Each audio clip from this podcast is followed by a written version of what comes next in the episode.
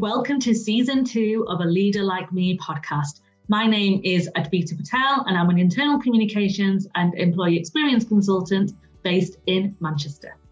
And I'm Priya Bates. I'm president of Inner Strength Communication based in Toronto, Canada. We're co founders of A Leader Like Me. A Leader Like Me is a community to help underrepresented people progress in their careers.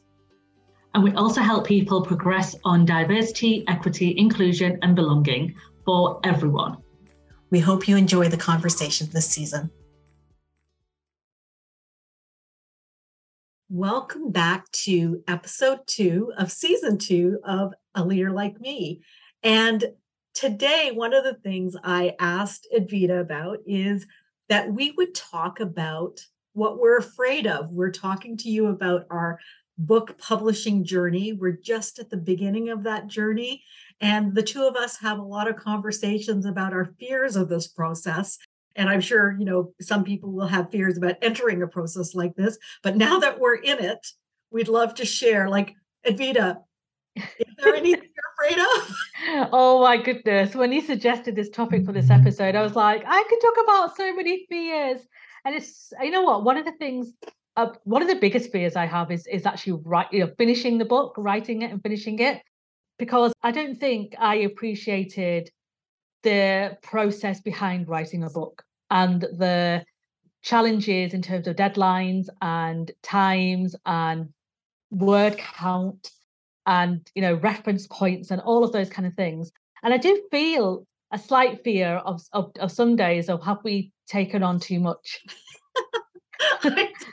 I, can completely relate to that. I think that was interesting. I had uh, contributed to uh, the IABC uh, guide that was published recently uh, on uh, on uh, a practical guide to communication, and I think I had to put in six to eight thousand words for that one chapter, and and it was a lot of content.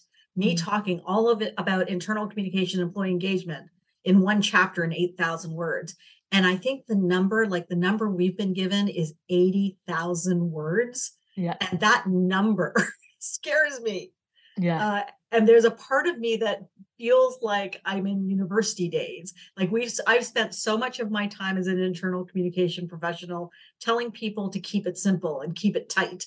So yeah. I've really honed my skill at telling people what I want to tell them in as few words as possible. Yeah. And here we are in this space where each chapter we're trying to hit 8,000 words for about 12 chapters. Yeah, I know. And I think it's, but a part of me also thinks that we need to, well, I, I need to as well, to be honest, is to remove myself from the count, right? And just write, because we have got, you know, when we did the chapter outline, we it flowed. It flowed out of mm-hmm. us. It took us it did not take us long because we know what we want to put in this book and we have spoken about it for months on end about helping and supporting this area of work as much as we possibly can.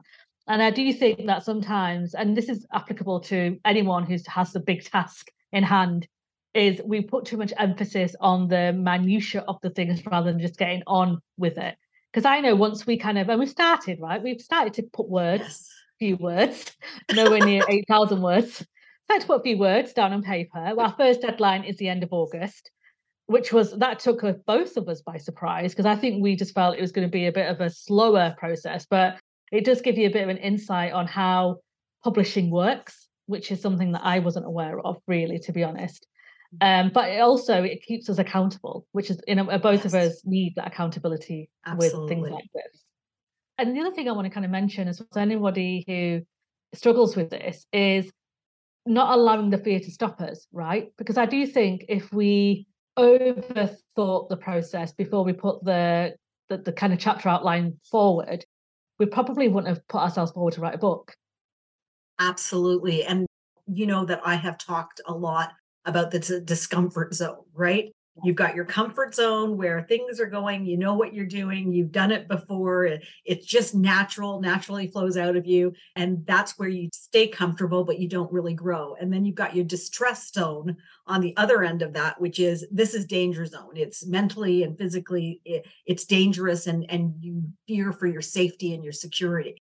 But yeah. there's that space in between that we tell people is the discomfort zone and Yeah. it's our growth zone and it's also looking you know we tell our leader like me members to view themselves with curiosity view Yeah. their journeys with curiosity not judgment and i think sometimes we have to get ourselves to do the same thing and kind of live in that discomfort zone know that whatever happens happens but but that that this is definitely something new for us that we're trying and and that it's really you know i have to keep reminding myself it's about the experience and the journey versus you know the end result and and Yeah. we just need to focus on the now what we need to do now to get there Yeah. And the purpose behind the book, right? And that's what keeps me going. It's understanding why we're doing this. And I have to remind myself when I get myself into the procrastination mode of, oh my God, am I doing this right? Is this the right thing? Who's going to want to listen to what I have to say? Is this really important? You know, all those thoughts that go through my head, I have to take it all the way back to the why. Why are we writing this book? What's the purpose behind this book? How is it going to help? So this is beyond both of us. This is about helping folks out there who just need a guiding hand or need some support and are, are a little bit stuck in how to cultivate cultures of inclusivity through communications. And what does that even look like? And what does that even mean? Because we say it often enough, but what does it mean? So I do have to remind myself the purpose. And again, if you are struggling, like I said at the start of this, with a big project or a big task, always take it back to the purpose of what you're trying to do and have moments of joy while you're doing it, right? Because that's the important part as well. Absolutely. And one of the things that's been really interesting through this process is we've actually got a chance to look at the title and Yeah. look at the cover art, but we're not allowed to share it. And when I asked you, why do you think that is? Do you remember what you said to me, Advita? Did I You said because they're not sure they want to publish it yet until they see what we have. I did. I'm sure that is definitely not the case, but it just made me think. Like, don't share it until these two, are, you know, are not the charlatans and they're actually doing proper work. To be fair, though, to be fair, they would not like. I know people who've written books with Kogan Page in the past, and they don't just willy nilly pick anybody. You do have to go through a a proper process and fill it in, and they do they do their due diligence. But this is what happens. So people look at us externally and think, oh, Priya and Advita are doing so many incredible things and they've got their stuff together. Look how confident they are. And, you know, as a confidence coach, you know, I do understand the techniques, but there are elements of those things that happen that uh, create a narrative around it. So, oh my God, they, they probably don't want to share this stuff because in case it doesn't, you know, once we submit our first four chapters and they read it and they go, what is this nonsense? What are you doing? uh, I, I always have that at the back of my mind, which I know you know, being realistic is not going to happen, but you still create that narrative, don't you? About, oh, this is why they can't share it, and this is what. It's Yeah, it's we- easy for that negative voice to to kind of rear its ugly head on a regular basis. And then really we is. kind of sit back and say, you know what? We know what we're doing. Yeah, we've worked with a number of organizations in both the internal communication and DEI space and EDI space.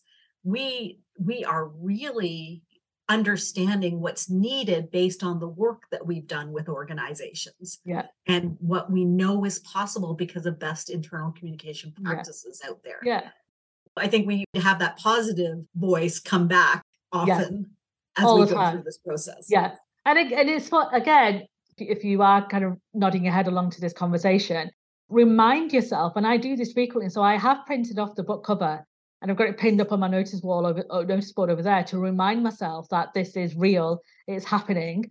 And you know, we've achieved some great stuff to get to this point, and I'm really happy about that. And if you need a little bit of support and reassurance, then find that thing, that purpose, or even a simple tactic of printing off, you know, the end results will help you kind of get into that space. And that's what we have to keep ongoing. But not many people talk about this, right? And I think it's important for us to be honest about the vulnerabilities we face when we are doing things like this. So hopefully that was helpful.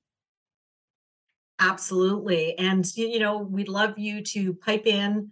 Um, you know, when you're listening to this podcast, if you've got something to say, send us a note or talk about what you're afraid of in the comments and in uh, on our socials as well. Because I think, you know, it's important for us to come to term with our fears and maybe, you know, look them head on and ask ourselves why and keep going Yeah. because I think it was Chaya Mistry, who's one of our uh, a leader like me alumni, if you will, and she said she's going through a book writing process and she said just do a brain dump just the first draft should just be everything that's in your head yeah. so just throw it throw it on paper and then start the editing process so i've kind of tried to take that approach yeah. as well so so it's okay to be afraid yeah it, it's okay to be in that discomfort zone because you know you're growing and I'm hoping that our journey and our conversation we're having every week with you is going to help you, maybe make you laugh a little bit,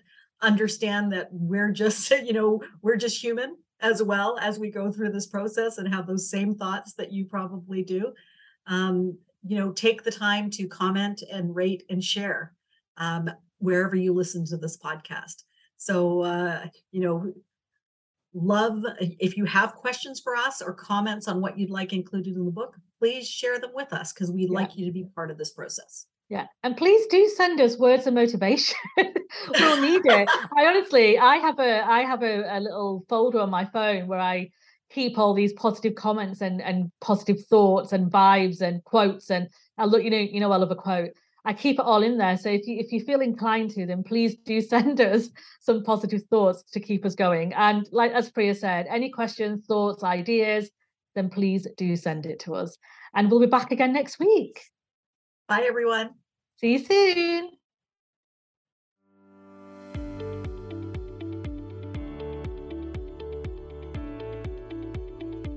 Thanks for listening to a Leader Like Me podcast. We hope you enjoyed this conversation. If you want to follow us on Twitter, Instagram, or LinkedIn, then you can find us under A Leader Like Me, or you can send us an email to info at a leaderlikeme.com. And please do leave us a review on any of your podcasting platforms that you listen to our podcast on. Thank you so much.